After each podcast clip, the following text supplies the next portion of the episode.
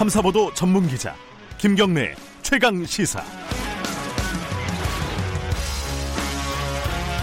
김경래 최강 시사 2부 시작하겠습니다. 어, 사이로 총선 폭풍이 여전합니다. 지금 어, 미래통합당이 수습이 지금 조금 어려운 상황인 거죠. 당 진로 놓고 어, 김종인 비대위원장 체제로 가냐 마냐 이 부분도 그렇고요. 어, 이번 총선에서 당 최고위원 중에 유일하게 당선이 된 분입니다. 조경태 최고위원 연결해서 어, 총선 뒤에 당 상황 그리고 최근에 어, 긴급 재난지원금 문제라든가 뭐 여러 가지 얘기들을 좀 여쭤보겠습니다. 조 의원님 안녕하세요. 아, 네, 안녕하십니까. 조경태 의원입니다. 네. 아, 5선이시잖아요, 이제. 그죠? 네, 네, 그렇습니다. 네, 축하드립니다, 먼저. 아, 네, 감사합니다. 저를 믿고 뽑아주신 부산 네. 사흘 주민 여러분께 정말 감사하다는 말씀을 또 이 자리에 빌려서 네. 말씀드립니다. 근데 이게 뭐 본인은 당선되셨지만은 마냥 그 즐거워하기는 힘든 상황인 것 같습니다. 당내 분위기는 그죠?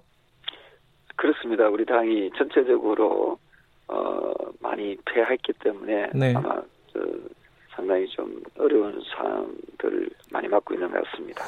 어, 뭐 여러 가지 해석들 분석들 나오고 있는데요. 여당 야당이 어, 미래통합당이 이번에 이렇게 참패라는 소리를 들을 정도로 성적이 안 좋은 이유를 뭐라고 조 의원님께서는 분석을 하십니까?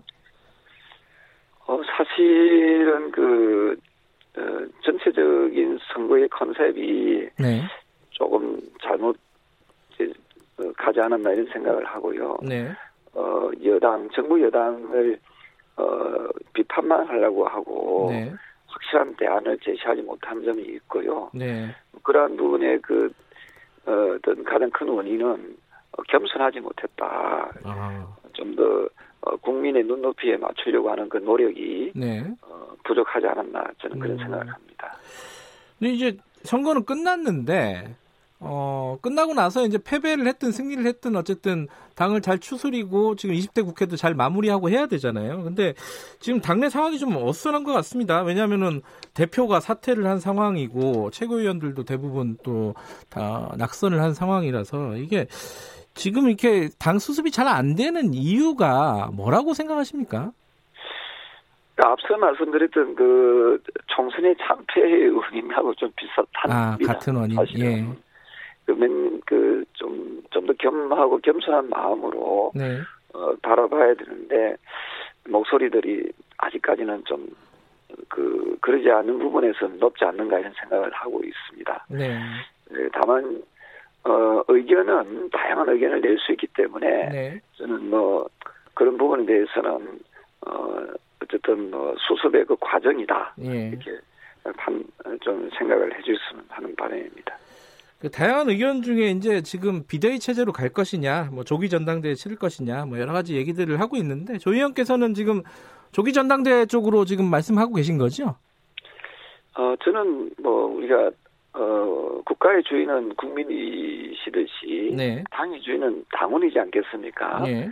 어, 당원들의 의사가 좀 더 많이 반영되면은 네. 어, 그런 정당이 곧 어, 민주정당이고 또 우리가 어, 말로만 민주정당이라고 이야기하지 말고 네. 어, 실천하는 모습을 좀 보여야 된다는 생각을 합니다. 네. 어, 그런 측면에서 많은 당원들께서는 어, 당의 어떤 어떤 그 어떤 스스로가 당의 운명은 스스로가 좀 개척해 나가는 모습을 보여달라는 그런 주문이 많이 있거든요. 네. 어, 그동안의 미래통합당의 어, 전신이었던 자유한국당 역시 네. 어, 비대위를 많이 했지만은 어, 성과 면에서 그렇게 어, 성과가 많이 나왔다라고 보기에는 어렵다는 그런 평가들을 많이 하고 있거든요. 네. 그래서 어, 어, 어떤 당에서 어, 좀 더 빠른 시일 내에 수습을 하고 네. 어, 이것을 정상적인 어, 전당대회를 통해서 어, 새로운 지도부를 구성해달라는 당원들의 요구가 좀더 우세한 거 아닌가 이런 생각을 합니다.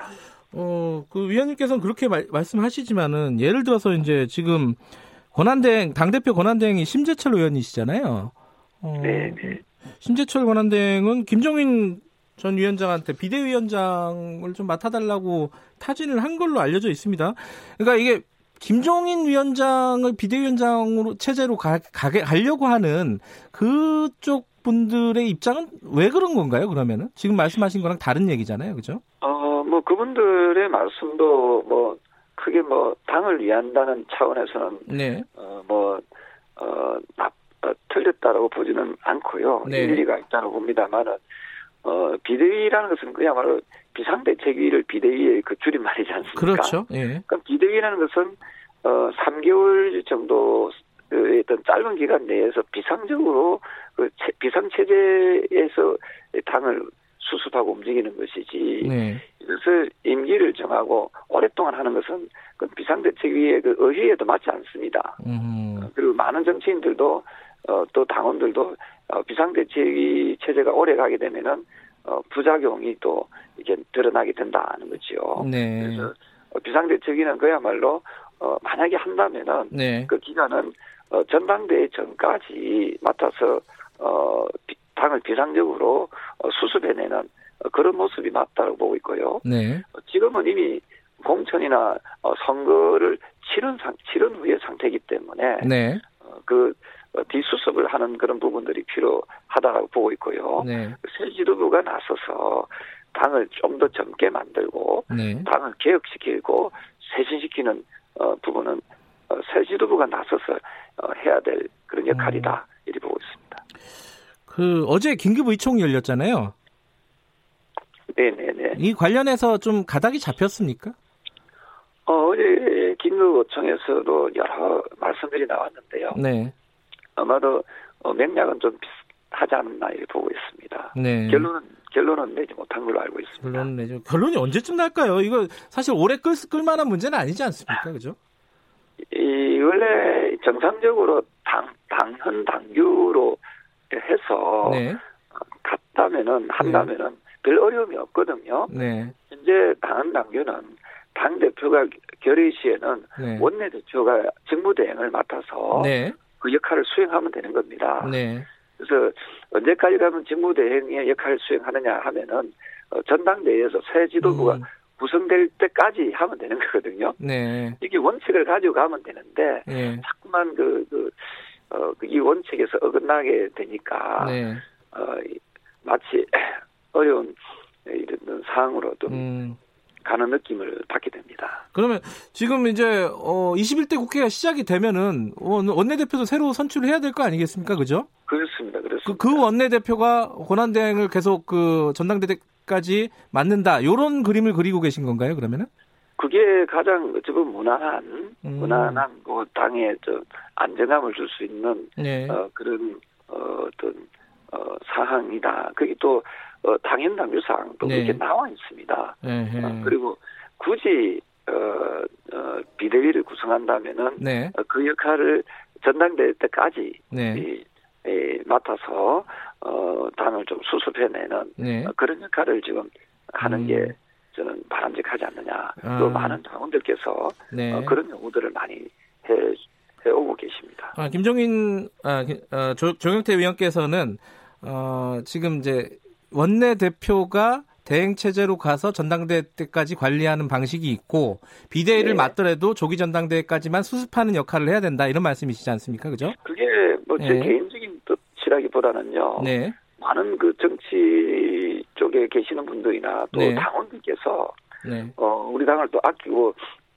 사랑하는 분들께서 네. 또 보면은 어, 그런 방식이 예, 좋겠다. 네. 당이 지금 비정상적인 상 비상대책이라는 것은 당이 비정상적인 상황이라는 거거든요. 네. 그럼 당이 비정상적인 상황이 계속해서 이어지기를 음, 당원들이나 우리 당을 지지하시는 분들이 원치는 않을 겁니다. 그 그 당을 정상적으로 정상 궤도에 오를 수 있도록 네. 하는 것이 저는 어뭐 비상대책위의 역할이든 예. 아니면 직무대행의 역할이 돼야 네. 된다 입장이죠. 만약에 그 비상대책위 수습형 비상대책위 비대위 체제로 간다면은 지금 김정인 위원장은 어, 나는 관심 없다. 자꾸 이름 오르, 오르내리는 게 불쾌하다 이런 반응이었어요. 그럼 다른 대안을 생각해야 되는 거 아닌가 싶기도 하고요.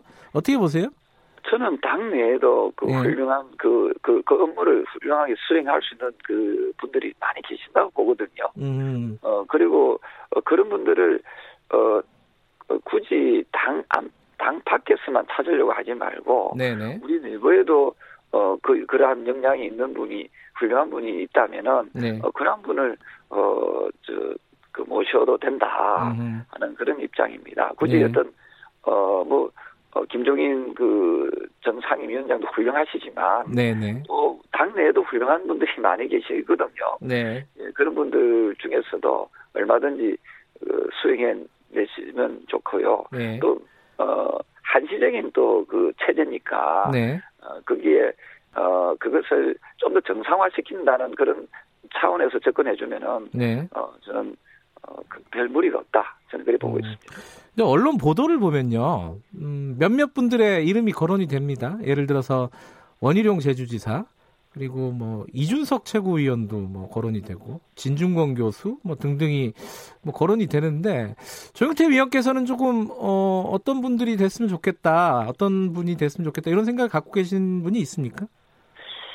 어 앞서 말씀드렸던 대로 네. 그 이번에 비상대책위가 만약에 꾸려진다면은 네, 어 당을 수습해내는 수습대책위원회의 성격이거든요. 네, 그리고 과거에 어 비대위가 제가 앞서 말씀드렸던 대로 여러 차례 있었다 하지 않았습니까? 네, 어, 며칠 전에 저한테 어, 그 중에 한 분이 오셔가지고 했던 분 중에 네, 어, 의원님 우리 당에는 이미 어, 어떤 혁신안이 그, 그 당시에 많이 다 나왔다. 네, 그래서 시, 실행만 하면 됩니다. 이런 이야기를 하시더라고요. 네, 그래서 어, 지금 이미 그 당을 혁신하는 그 비상 대책위의 역할은 그 그동안 20대 국회에서 우리가 그 축적된 그, 그 자료들이 있기 때문에 네, 어, 이번에 어, 비상대책위는 어, 수수대책위의 성격을 지니기 때문에 어떤 분이든 어, 맡아서 네. 어, 전당대 전까지 어, 당을 그 좀더 어, 수습해내는 그런 역할을 맡으시면은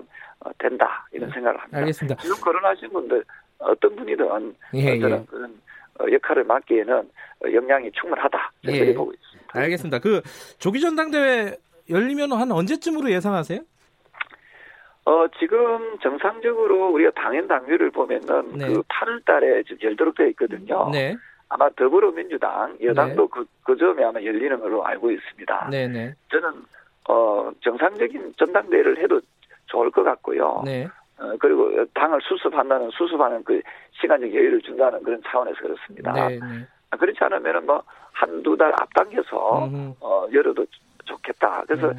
어, 9월이 정기국회지 않습니까? 네, 그러면 새롭게 출발한다는 의미에서 어, 9월을 넘기지 않도록 음. 어, 하는 것이 좋겠다. 예. 저는 제 입장은 그렇습니다. 어, 이번 총선 관련해가지고 몇 가지 어, 의견을 좀 듣고 싶은 게 있는데요. 하나는 그 홍준표 어, 지금 당선인이죠. 그리고 뭐 김태호 당, 당선인 이런 분들 무소속 출마자들 복당 문제 지금 얘기 나오고 있는데 어떻게 생각하세요 이 부분은?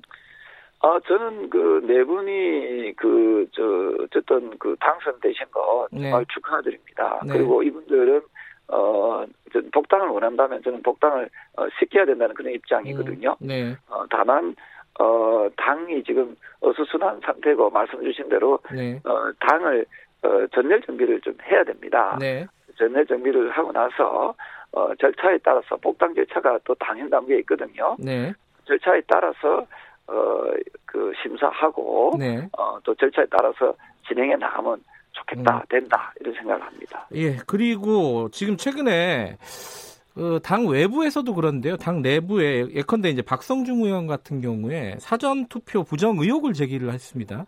이거 어떻게 생각하세요, 이거?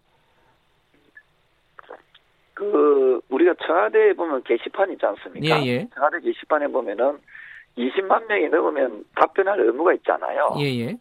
마찬가지로 어 국민적 그 뭐 의심 의혹이 있다면은 네. 사실 여부를 확인해서 예. 어, 알려주면 되거든요. 예. 그래서 마치 뭐 큰 그거로 이렇게 보지 말고 네. 어쨌든 그러한 부분이 있다면은 어 사실 여부에 대해서 명확하게 아 이거는 어 잘, 잘못됐다 이거는 네. 이런 부분이다 이건 사실이 아니다 네. 이런 부분을 명확하게 짚어줄 필요는 있지 않겠나 음, 생각을 합니다. 이미 팩트 체크가 다 끝난 거다 이런 얘기도 있던데요.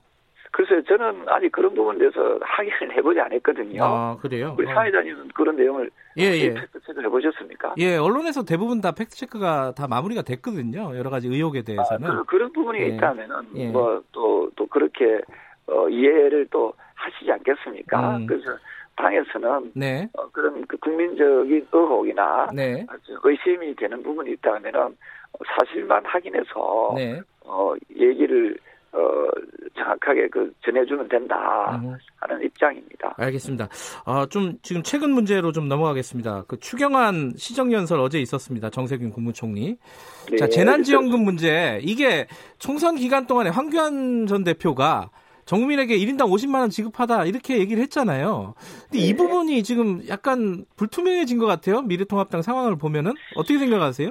아, 저는 그 지금 정부 여당이 지금 그 긴급 재난 지원금을 지급하자 네. 하는 부분에 대해서 야당이 적극적으로 협조해야 된다는 입장입니다. 아하, 네. 예, 저는 뭐 오래전부터 뭐 그런 다소 당과 좀 다른 입장이긴 하지만 네. 어, 그야말로 어, 코로나로 인해서 지금 국민들께서 네. 매우 어, 힘들어하는 그런 상황이지 않습니까? 네. 그래서 이런 상황에 대해서는 어, 정부 여당에 협조할 것을 협조하고 네. 또 잘못된 건 또 잘못됐다고 해야지 무조건 뭐 정부 여당 하는 것을 네. 어, 비판하고 반대하는 모습은 음.